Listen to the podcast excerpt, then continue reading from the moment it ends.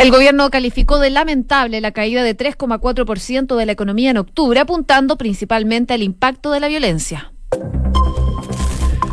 Un en punto, ¿cómo están? Muy buenas tardes, bienvenidos. Eh, día lunes y por supuesto revisando las principales informaciones de esta mañana y lo que se viene ya para el resto de la jornada aquí en Noticias en Duna. José, ¿cómo estás? Muy bien, ¿y tú, Nico? Muy bien, ya partiendo la semana con todo harta información, hartas cosas que están pasando y que van a pasar evidentemente en este mm, acontecido país que tenemos acá. Pero, como siempre, tradición ya de este programa, partimos con el tiempo. Un día que está como al borde del abochornado, diría yo. Sí, sí puede ser. Digo por las nubes. Por las nubes, claro. Pero el calorcito se siente. Hay 26,6 grados de temperatura y la máxima podría llegar el día de hoy hasta los 29 y las nubes podrían quedarse durante el resto de la jornada. Ya mañana ¿eh? vuelve la normalidad en cuanto al clima porque vamos a tener una máxima de 31 grados totalmente despejado. Pero para hoy la máxima va a ser tan solo de 29, tan solo eso sí eh, considerando que igual se mantienen las altas temperaturas.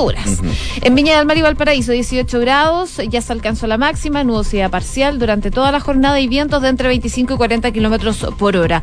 Concepción, 19 grados a esta hora, la máxima va a aumentar hasta los 21 y se espera nubosidad parcial. Y por último, les cuento en Puerto Montt, donde nos pueden escuchar en el 99.7 a esta hora, hay 17 grados, ya se superó la máxima y se espera nubosidad parcial durante toda la jornada. Incluso probablemente van a tener precipitaciones débiles durante esta jornada. Revisamos las calles de Santiago para ver qué está sucediendo. La información que entrega la OST, el Ministerio de Transporte, dice lo siguiente. Choque en Américo Vespucio Norte al poniente a la altura de Avenida Independencia. Procedimiento ocupa pista izquierda. Asistencia vial se encuentra en el lugar. Congestión alta ahí en la comuna de Quilicura. Además, hace un rato hablaba de un bus de transporte público con fallas en la primera pista de San Martín a la altura de la moneda. Eso sí, hace tres horas. Así que podría haber cambiado esa situación, pero que produjo un, eh, taco importante especialmente en la ruta 5 al norte a la altura de la salida de Santa Isabel, pero al parecer una situación que ya estaría siendo normalizada. Veo otras informaciones, de hecho destaca el día de hoy eh, un tuit del Ministerio de Transporte que dice buenas noticias, desde hoy se abrirán las estaciones Las Torres de línea 4 y República de línea 1, que ya comenzaron durante la mañana a operar. Además se van a habilitar los accesos de los ceros en la línea 1 para entrada y salida y los accesos de los seres en línea 2 seguirán cerrados. La combinación sigue disponible. Hasta el minuto, fíjate, bastante tranquila la situación en las calles de Santiago, por lo menos lo que nos muestra hasta ahora la UST, el Ministerio de Transporte de la región metropolitana, a diferencia de otros días. En eh, Viña del Mar y Valparaíso, a esta hora dan cuenta de, principalmente en Viña del Mar, eh, congestión en Avenida La Marina desde el Castillo Wolf hasta Puente Ecuador en dirección a Reñaca. Ese es el único problema a esta hora de la tarde en cuanto al tránsito. En el Biobío, al parecer, está todo tranquilo, a excepción de hace aproximadamente una hora que atropellaron a una mujer, un taxibús de línea Vía Láctea. Eh, lamentable episodio que ocurrió en Talcahuano. Aparte de eso, no hay eh, ningún inconveniente en las calles del Biobío, según lo que nos dice la Unidad Operativa de Control de Tránsito. Sí, solamente un, un punto antes de, pasar a los titulares, la, preocupación evidentemente por los heridos que se mantienen por este accidente de un bus interurbano en Taltalá, un número de fallecidos que ya ha aumentado a 23, eran 50 los, eh, las personas que estaban en este bus de dos pisos, se muere el chofer y parte también de los pasajeros, producto de este volcamiento, ya eh, llega a un saldo de 23 víctimas fatales, una lamentable información que se dio durante la madrugada y que por supuesto está siendo investigada. Hay eh, un mensaje de condolencia por parte del presidente de la República durante esta mañana a esta tragedia que se vivió en eh, Taltal. En esta ruta bien complicada al parecer por lo que se ha ido comentando durante toda esta mañana del día. Una de la tarde con cuatro minutos revisamos las principales informaciones en los titulares. Como lo comentábamos, el presidente Sebastián Piñera lamentó la pérdida de vidas y heridos y calificó de doloroso el accidente de bus en Taltal que dejó 23 fallecidos. Según explicó la Fiscalía de la zona, como línea investigativa se maneja el error humano o un error mecánico, lo que será definido a partir de los peritajes que ya se están realizando. El gobierno confirmó que buscará que las Fuerzas Armadas resguarden la infraestructura crítica a través de una reforma constitucional. El anuncio lo dio a conocer el ministro de Defensa, Alberto Espina, tras participar en la comisión de la rama en el Senado, donde los parlamentarios le dieron a entender que el proyecto que impulsaba el Ejecutivo sobre esta materia no contaba con respaldo para ser aprobado. Ministro de Economía calificó como lamentable el IMASEC de octubre. El titular de la cartera, Lucas Palacios, dijo que mm, la contracción de 3,4% que registró la actividad económica refleja el impacto de la violencia social en el país. Además, llamó a apoyar a las pymes. La oposición se encuentra reunida para analizar las negociaciones con Chile Vamos, con el objeto de incluir nuevas reglas al proceso constituyente. Los líderes de la democracia cristiana, el Partido Radical, el PPD y el Partido Socialista verán la forma de destrabar el diálogo enfatizando que ojalá la derecha entienda el momento histórico en que nos encontramos, dijo durante esta mañana el timonel del Partido Radical, Carlos Maldonado. El ministro de Salud, Jaime Mañalich, aseguró que el nuevo plan de salud universal de FONASA costará 70 mil pesos mensuales por persona. En este sentido, esta mañana en Duna enfatizó que el esfuerzo del gobierno es enorme y el más importante en la historia de la atención primaria en salud. Y comenzó hoy en Madrid la COP25 con casi 200 países asistentes. El secretario general de Naciones Unidas, Antonio Guterres, advirtió que los esfuerzos hasta ahora no han bastado para evitar que se llegue a un punto de no retorno en el cambio climático.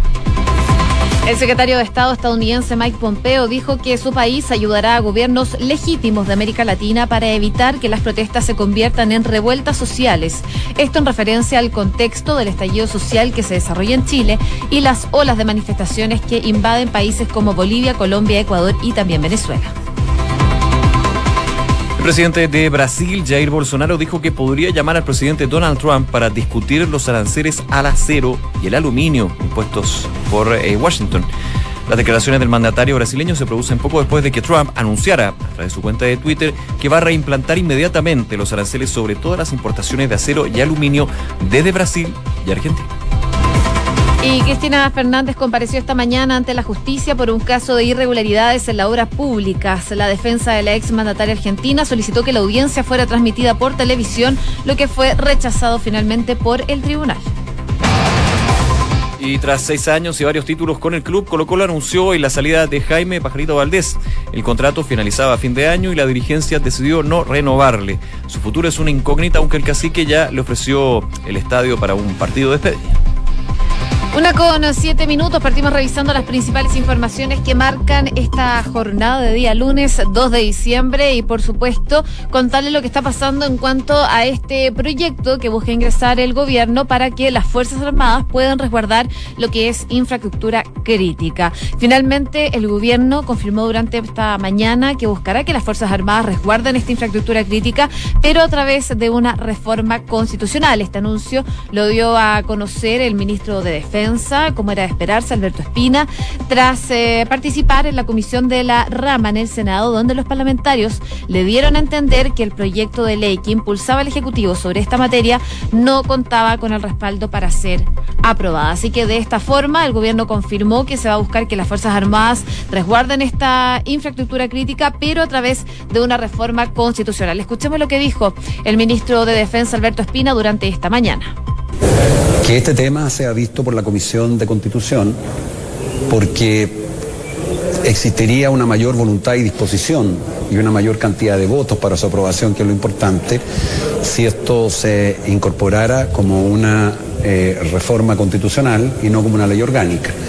La verdad es que para nosotros, que sea ley orgánica, que es lo que nosotros creemos que correspondía, pero si es reforma constitucional y permite la aprobación de que el presidente de la República pueda determinar que las Fuerzas Armadas actúen para cuidar nuestra infraestructura crítica es lo importante y relevante.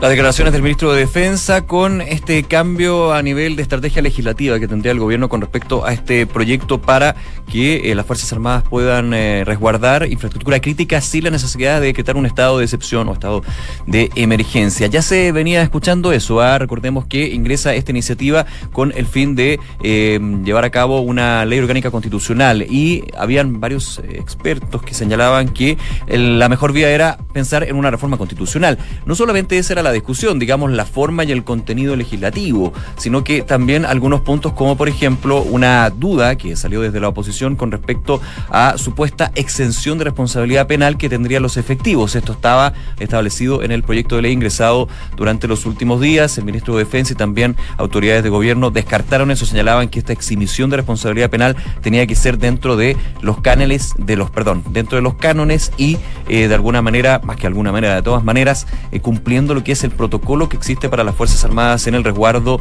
de distintas, eh, distintas instancias. En este caso, claro, se está incorporando lo que sería infraestructura crítica. Se pasa entonces de la Comisión de Defensa, decía el ministro Espina, con acuerdo también de los parlamentarios de la Comisión de Defensa a esta posibilidad de reingresar el proyecto, más bien como una reforma constitucional, por ende estaría siendo analizada en la Comisión de Constitución del Senado presidida por el senador Felipe Arbó en este caso. Hay que ver ahí qué pasa, pero eh, se ha dado una discusión con respecto a lo que fueron también las muestras desde el Senado la semana pasada. Recordemos, este principio de acuerdo, pero que terminó siendo una declaración por parte de senadores de Chile Vamos y también de la oposición. No todos firmaron, eso sí, la declaración con respecto a varios puntos, la búsqueda de la paz social, pero donde se señalaba que el presidente Piñera tenía las herramientas para resguardar el orden público. Muchos dijeron, bueno, pero las herramientas está o de alguna manera el gobierno está esperando tener el beneplácito también del Congreso para llevar a cabo lo que se podría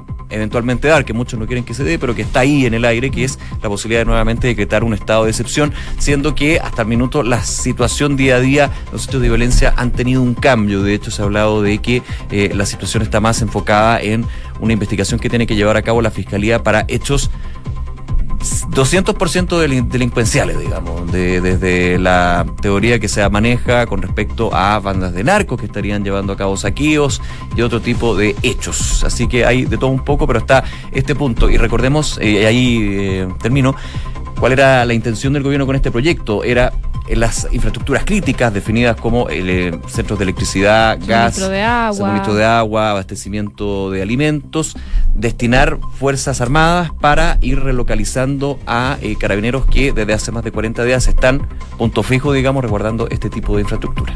Claro, y este vuelco también que tiene el gobierno respecto a este proyecto se dan luego de que el senador Juan Pablo Letelier asegurara que este proyecto del gobierno para que las Fuerzas Armadas resguardaran la infraestructura crítica sin necesidad de un estado de excepción estaba muerto. Esas fueron las palabras en su momento del senador Letelier. Y si vamos al detalle, sus declaraciones dice que él creía que es bueno que el ministro de Defensa haya entendido eh, después, eh, el día de hoy, eh, que para algunos de nosotros es inviable aprobar lo que propusieron la semana pasada.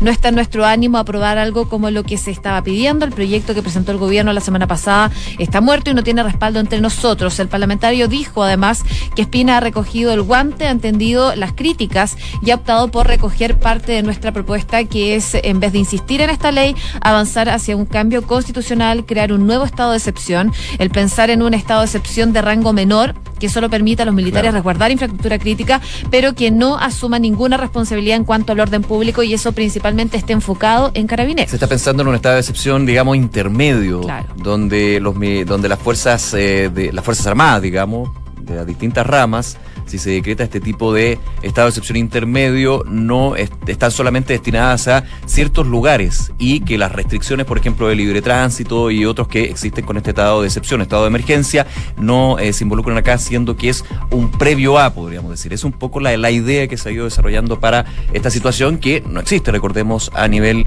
eh, de la mm, eh, constitución. la constitución y de las leyes finalmente. Una con trece minutos. Escuchas Noticias en Duna con Josefina Stavrakopoulos y Nicolás Vial.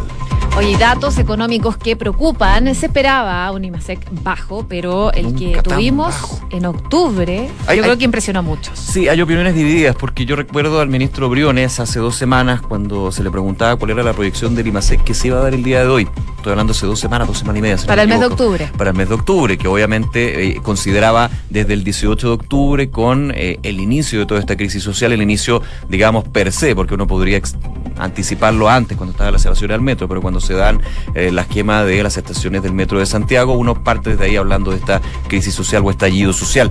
Eh, del 18 de octubre a final, o sea, es decir, te agarra un poquito menos de la mitad del mes y terminas con esta caída de 3,4% en el producto, con un IMASEC minero que creció un 2%, que eso es una buena noticia, pero la mala noticia es que el sector no minero, servicios, comercio, consumo, industrias distintas, cae 4%. Y eso es justamente lo que preocupa porque muchos ya esperan que primero las proyecciones van a ser muy, muy volátiles. De hecho, el ministro Briones hablaba de, en el escenario más pesimista, que este IMASEC de octubre llegara a caer un 0,9%. Finalmente cae un 3,4%. Claro, esta contracción de octubre se trata del peor registro mensual de la economía nacional desde julio del año 2009, cuando la actividad decreció un 3,5%. Cabe recordar que esta crisis que afecta al país hace mm, más de un mes eh, comenzó, como tú decías, el 18 de octubre pasado, por lo que el IMASEC, dado a conocer hoy, alcanzó a considerar estas dos primeras semanas del estallido social. Y ante las protestas y paralizaciones, el ministro de Hacienda había proyectado ya, como tú decías, esta baja en el IMASEC, pero eh, lo que da el Banco Central el día de hoy sorprendió a muchos. De hecho, eh, el ministro de Economía, Lucas Palacios, calificó estas cifras como lamentable. Dice el IMASEC de octubre fue de un lamentable menos 3,4%, dijo el titular de la cartera a través de su cuenta de Twitter, cifra que refleja impacto social de la violencia en nuestro país. Así es, eh, una muy mala noticia porque evidentemente eh, ya cuando uno habla del el repunte que se estaba dando a principios del segundo semestre, ese repunte totalmente se esfumó, se esfumó completamente, ya de hecho la mirada es que este año se crezca en torno a un 1,2, un 1,4%, lejos del 2,5, 2,6 que algunos esperaban, por razones evidentes. Eh, de hecho, el ministro de Economía hablaba del impacto que ha tenido la violencia en el país y que se refleja en este esta caída de 3,4% en la actividad económica medida por el IMASEC. Y lo que preocupa aún más, José, es lo que se va a conocer en los próximos días cuando tengamos el dato, ya digamos un mes más, porque se presentó desde el INE la semana pasada, del desempleo. Eh, la, la semana pasada ya fue fin de mes y eh, ya con los datos administrativos, desde el seguro de cesantía, también desde otros eh, elementos que puede ir monitoreando el Ministerio del Trabajo, se ha hablado de un panorama muy, muy, muy complejo para las semanas que se viene con, eh, si no me equivoco, me puedo estar equivocando en la cifra y pido disculpas, pero creo que eran como 40.000 eh, puestos de eh, empleados despedidos o eh, desvinculados por distintas situaciones, ya sea por aquellos comercios o industrias donde hubo saqueo, donde hubo violencia, donde hubo incendios y algunos que no pudieron ser relocalizados, especialmente la pequeña y mediana empresa, y aquellos que también trabajan con el mes a mes porque claramente, lo, ya aprovecho la analogía del ministro Briones, con un país a media máquina, las empresas trabajan a media máquina y la economía anda a media máquina y el empleo también anda medio máquina. Así que eh, hay el día de hoy, de hecho, se mm, presentó un, em, el programa Ayudemos a las Pymes eh, por parte del Ministerio de Economía y en un ratito más se espera también la intervención del ministro de Hacienda, Ignacio Briones, con un plan de reactivación que vamos a estar escuchando, eh, una reactivación, plan de reactivación que estaría más bien enfocado para lo que es este año, el 2020, no pensando que se extienda, porque obviamente esto se va actualizando día a día, semana a semana. Claro, este paquete de medidas tendría como ejes la inversión pública, el apoyo a las pymes, el empleo y la reactivación también del consumo. Todo esto tendría eh, aparejado un gasto fiscal adicional que va a ser importante. Una de las ideas centrales que podría materializarse hoy es el anuncio de un bono para las familias más vulnerables, similar al que eh, hace el aporte familiar permanente, que es conocido anteriormente como bono marzo y que recibe más de un millón de familias. Y la idea es ir en ayuda a los grupos de menores recursos y a la vez impulsar el consumo luego de más de un mes de que esta variable se ha visto bastante golpeada y que podría seguir mal en un escenario de mayor desempleo y menores ingresos. El aporte de marzo llegó este año a los 46.374 y se espera entonces algo similar para el anuncio que hagan el día de hoy. Además, se podría anunciar una mayor inversión pública para la reconstrucción que podría ser muy superior a los 350 millones de dólares que se contemplaban en los primeros días de la crisis y que en su mayoría iban apuntados al metro. Esa mayor inversión genera a su vez, por supuesto, más empleos, así que podría ayudar en algo en esta situación que estamos viviendo. Y en materia laboral, eh, según lo que publicaba el día de hoy Pulso, es que se está trabajando en un programa de empleo y en potenciar el seguro de cesantía similar a lo que se realizó para la crisis subprime y tras el terremoto 2010 cuando se flexibilizaron las condiciones para poder cobrar este seguro, bajando, por ejemplo, las cotizaciones necesarias y se pudiera pactar permisos de capacitación sin goce de sueldo para evitar despidos y en en donde el trabajador podía cobrar hasta un 50% de su remuneración vía este seguro. Además, se buscaría que más trabajadores pudieran acceder al Fondo Solidario de este sistema. Y en tanto a las pymes, se anunciaría un crédito especial que les ayude a afrontar este momento económico, algo que ya había dicho en todo caso el ministro de Economía hace algunos días atrás para poder fomentar y que las pymes no se vean totalmente perjudicadas con esta crisis social. Claro, esto también de la mano con anuncios que ha hecho, por ejemplo, el Banco Estado para poder financiar a pymes que están en serios problemas. Eh, también lo que se ha dado desde la banca privada, por ejemplo, para flexibilizar lo que son las condiciones de repactación de crédito o también de... Eh, en algunos casos el no pago de las multas de intereses por créditos que existen.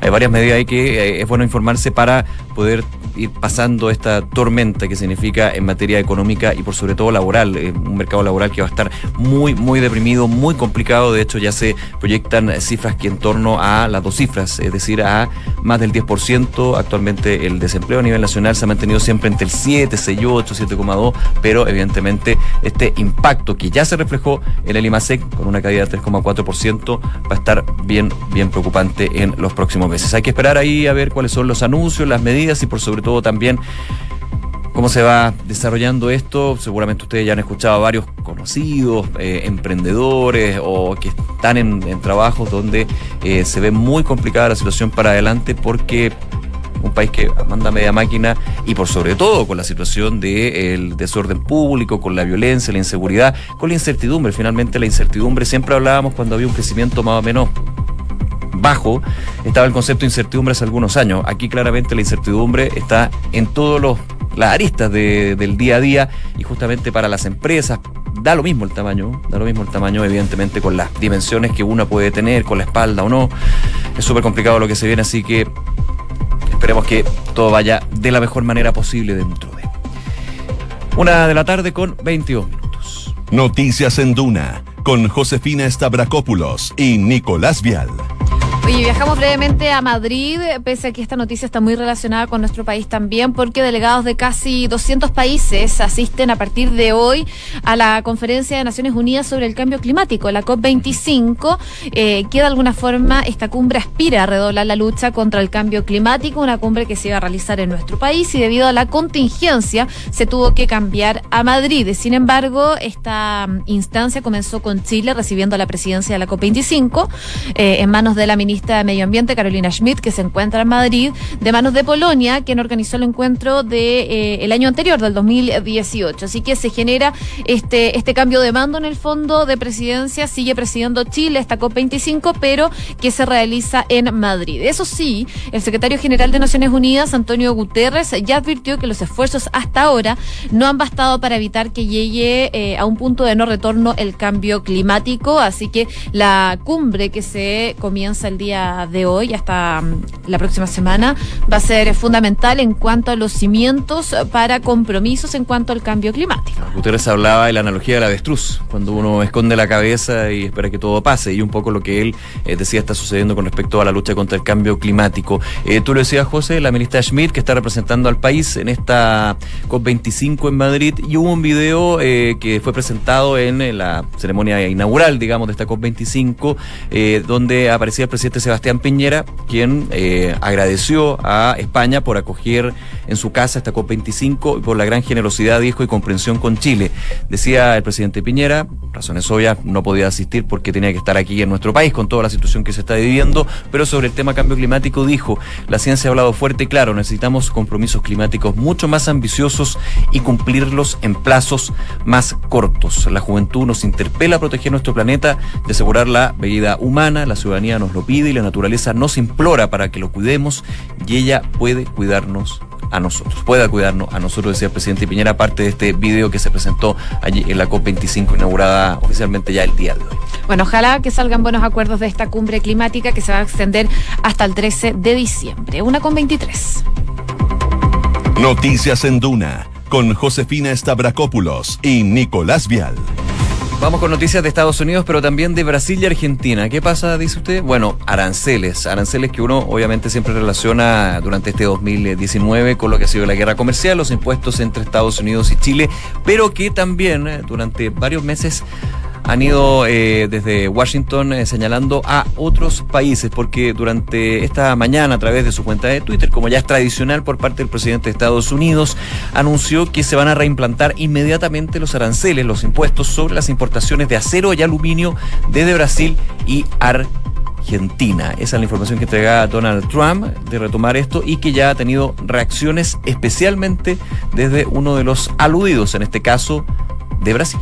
Así es, eh, Jair Bolsonaro afirmó el día de hoy que era uso del canal abierto que mantiene con su homólogo estadounidense Donald Trump para discutir esta decisión que está tomando Estados Unidos de retomar los aranceles cobrados sobre las importaciones de acero y aluminio brasileño. Bolsonaro dijo que eh, declaraciones también a periodistas que mm, en caso de ser necesario podría incluso llamar directamente a Trump después del encuentro que tienen previsto mantener el mismo lunes con su ministro de Economía, Pablo Guedes, para discutir este tema. Según lo que decía Bolsonaro, voy a hablar ahora con Guedes.